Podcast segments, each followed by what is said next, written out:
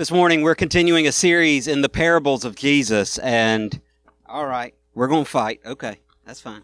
We're we're continuing our series in the parables of Jesus. We started it last week looking at the parable of the sower and the and the seed sown and the four different soils that represents the kind of hearts that we have or that we should have. Uh, uh, one, uh, three of them were hearts that we should not have, um, but we often do. Whereas one is representative of a heart that receives the word of God, that hears it, that does it, that puts it into practice. And because of that, the word bears great fruit. And we are admonished through that parable with being careful how we hear.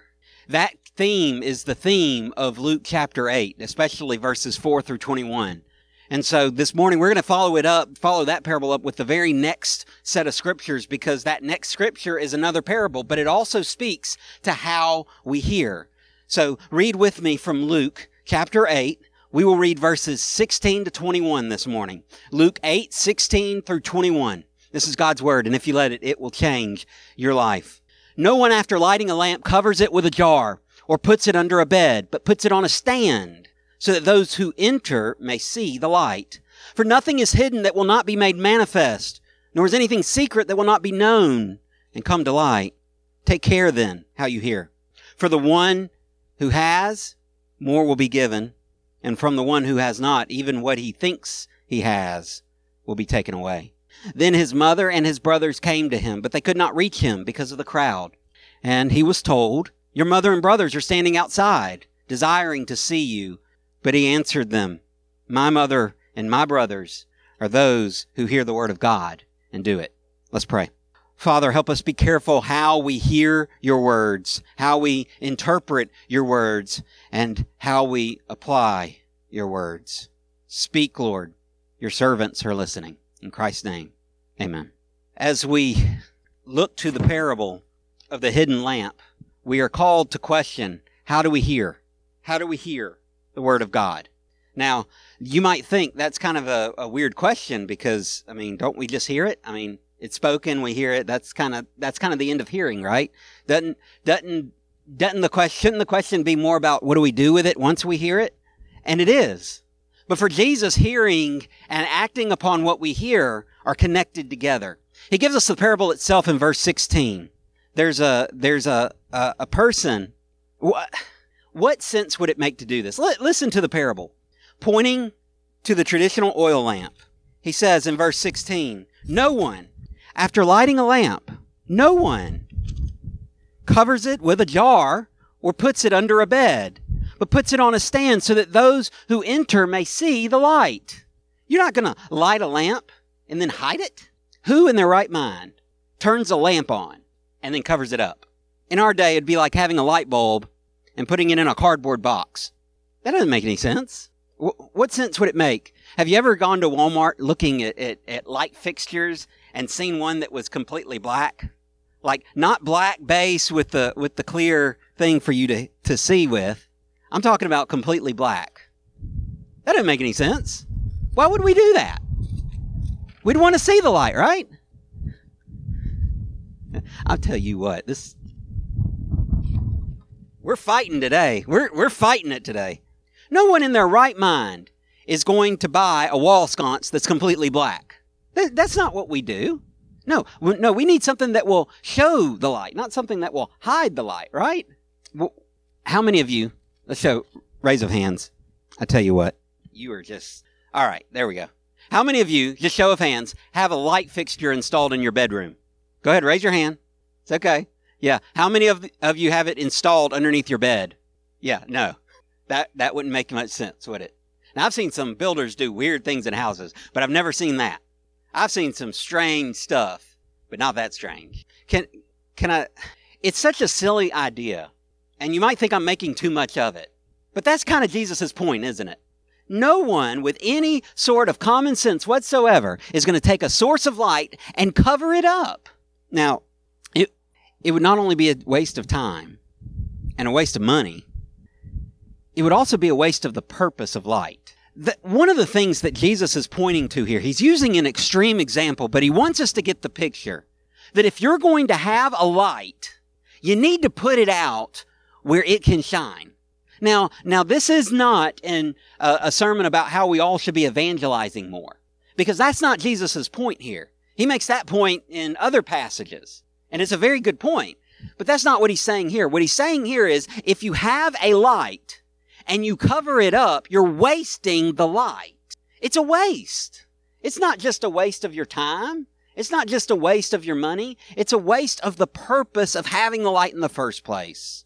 Now, this isn't the only time Jesus refers to hiding the light. In Mark chapter 4, a very similar passage to this one, he says, and he said to them, this is verses 21 through 25, is a lamp brought in to be put under a basket or under a bed and not on a stand?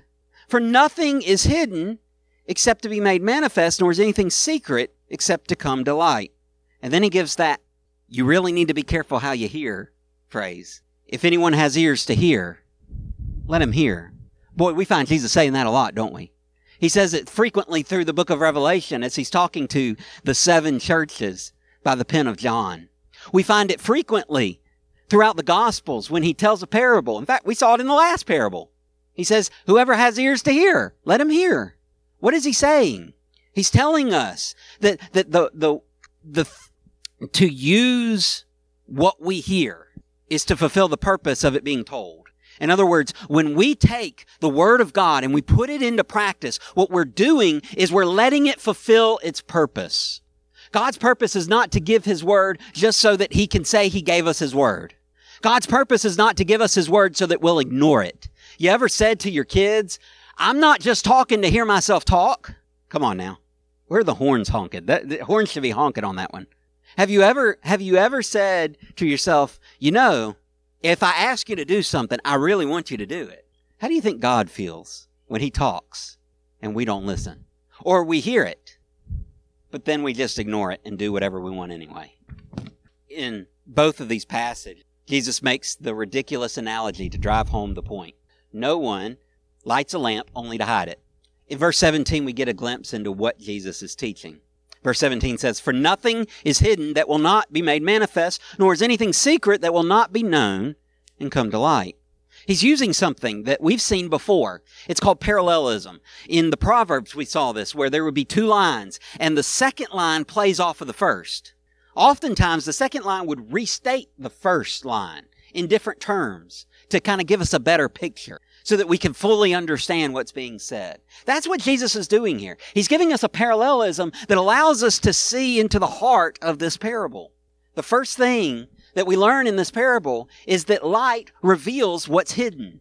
Light reveals what's hidden. When light shines, it reveals what's there. Have you ever noticed that in a funeral home, the lights are dim? Now, contrary to popular belief, this is not because funeral homes are cheap and just don't want to pay a big light bill. The lights are dim because what you're staring at. When you look at a body, it, it, you're looking at more than just a body. You're looking at death.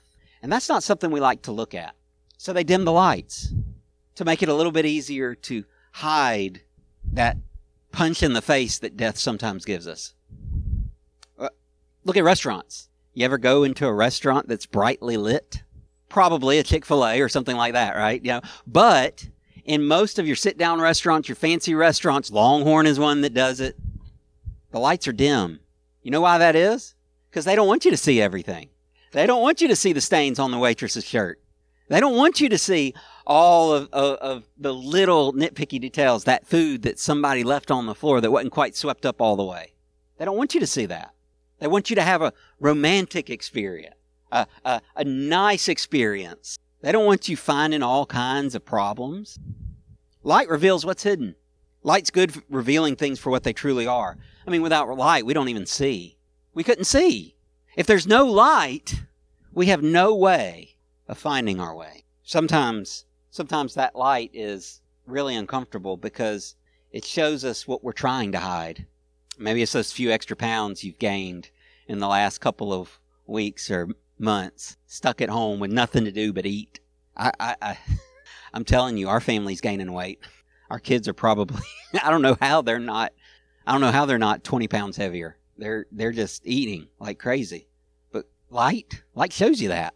Maybe maybe you don't want to admit everything that your light shows. Maybe it's the imperfections in your work. You ever seen a termite inspector come inside a house? Anybody know what they do? They shine a light on your wall, but they don't shine it directly on your wall. No, no, no, no, no. No, what they do is they shine it along the side of the wall. And you talk about finding imperfections. Man, you can find all kinds of stuff wrong with your wall when the light's like that. Maybe, maybe the light's revealing something more sinister. God's light certainly does. It reveals the sins that we're so comfortable with, so accustomed to, so happy to commit that, that we dare not examine them closely for fear that those beasts might turn on us. By the way, I just want you to know they will turn on you anyway. Jesus is telling us in verse 17 that nothing is going to stay hidden forever. Whatever's being hidden will be made known. Mark that. It will be made known. The word for hidden, by the way, we, we get an English word from this. The word crypt comes from this word. We try to bury things. We try to hide it away in the dark crevices and God's light just penetrates those and reveals what we've been so desperate to keep people away from seeing. It's not going to remain hidden. It will be made clear enough that anyone and everyone will recognize it. Light reveals the hidden. Now, the second half of this verse restates it, but it states it in a little more pointed way. It's not just the things that are intentionally hidden, the things that are buried away that are going to be revealed. It's the things that are even hidden from us that we don't even realize are hiding, lurking in the shadows. The secrets will also come out. Both the things we try to hide and the things that are hidden from us eventually will be made known. Light reveals the hidden. The things that work, lurk below the surface will lurk no longer. The parable goes further, though. It's not just about the light revealing what's hidden, it's about how we hear. In verse 18, Jesus takes this parable and ties it into the rest of what he's saying in this chapter. And really what a lot of his ministry is about. One of the major overarching themes of Jesus' ministry is what are you going to do with this word now that you've heard it? You can make the excuse, oh, well, I didn't know. I didn't hear. But not anymore. Now that you've come face to face with God's word, what are you going to do with it? And he makes that transition in verse 18. Take care then how you hear. For to the one who has, more will be given, and the one who has not, even what he thinks he has, will be taken away. This is the main point. We need to be careful how we hear the word of God.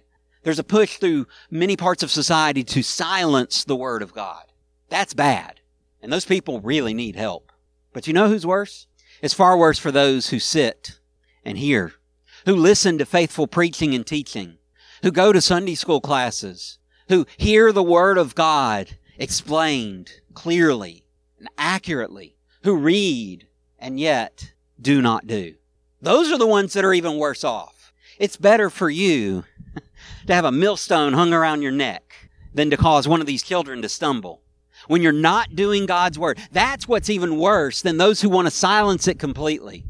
Because those who want to silence it hate God's word, but those who hear it and don't do it, they hate God himself. It's the ones who know all the right words. They, they, they do all the right moves. They say all the right things and are as empty as a unattended candy jar in a daycare.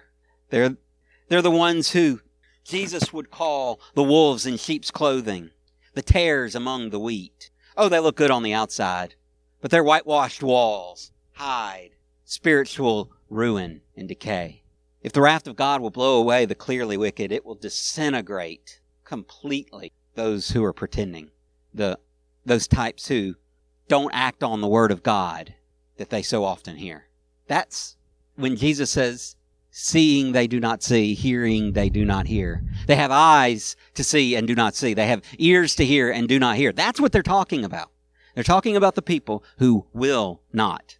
Not just the ones who don't know, not just the ones who can't hear. He's talking about the ones who do hear and won't act. We need to be very careful how our hearing, our hearing, it needs to be completed. It needs to be perfected. It needs to be brought to maturity by our actions. For Jesus, doing the Word of God is so important. Look at what he says. Verses 19 to 21. Then his mother and brothers came to him but they could not reach him because of the crowd. And he was told, Your mother and your brothers are standing outside desiring to see you. Your, your family's here, Jesus. And Jesus looks around and says, My mother and my brothers are the ones who hear the word of God and do it. It's so important to Christ that we hear his word and we follow it up with action. That that's what makes us family for, for Christ. Being a part of God's family is not just knowing, but it's believing. It's faith that doesn't just assent to an intellectual principle. It's faith that goes beyond the principle and works it out. Faith that goes beyond what we hear and starts putting it into what we do. There is, after all, a judgment coming. Take care then how you hear, verse 18. For to the one who has, more will be given. When we are responsible stewards, we get more to manage. If you're on a sales team, there's a big client and you gotta make this sale. Who does the sales manager put with that client? Does he take the, the, the new guy that, whose only customer right now is his own mother? no. No, I want my best man on the job. This is too important to lose. He wants the experienced. He wants the talented. He wants the top producer. That's the man he wants for that job. Jesus tells us, whoever can handle a little can handle much more. There's an old British saying, mind your pences and your pounds will take care of themselves. Now, let me put it into English.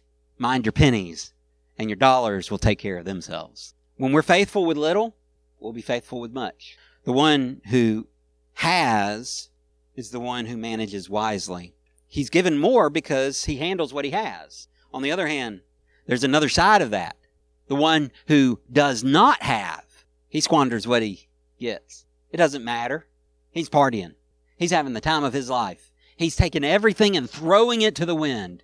You may as well be burning the cash because the one who does not have is not saving, is not managing well, is not investing, is not doing what he should be doing with the resources that he has been given charge of. And because of that, he does not have. So even the things that he thinks he has, which by the way are nothing because he's just the steward, he loses that too.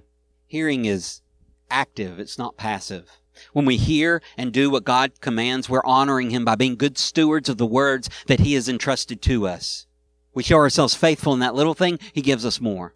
But the one who doesn't have, he isn't responsible. He isn't a good steward. He squanders it. He wastes it like someone who lights a lamp and then hides it. The purpose of this parable is to show us that when you have something from God, you need to use it wisely. And in this case, it's the words of God that we have. We have heard the Christ speak into our hearts. And for us to squander it away by not doing what he tells us to do is tantamount to lighting a lamp and throwing it under the bed. You may as well not even light the lamp in the first place. Jesus wants us not to squander, but to steward his words like one who lights a lamp and puts it on the stand. Jesus is far more interested in how he hears, how we hear his words, than what we look like or what great sacrifices we bring to him. Be careful how you hear. Let's pray. Father, you've given us ears to hear. You've given us your word. We cannot say we did not hear it. We cannot say we have not known. We cannot say that we were unable to know what you want us to do. God, we've heard you speak. Help us live that out this morning, I pray. I pray that you would help us to be the men and women that you want us to be. Help us to hear your words, to understand them, and to do them. In Christ's name we pray. Amen. Um, just bef-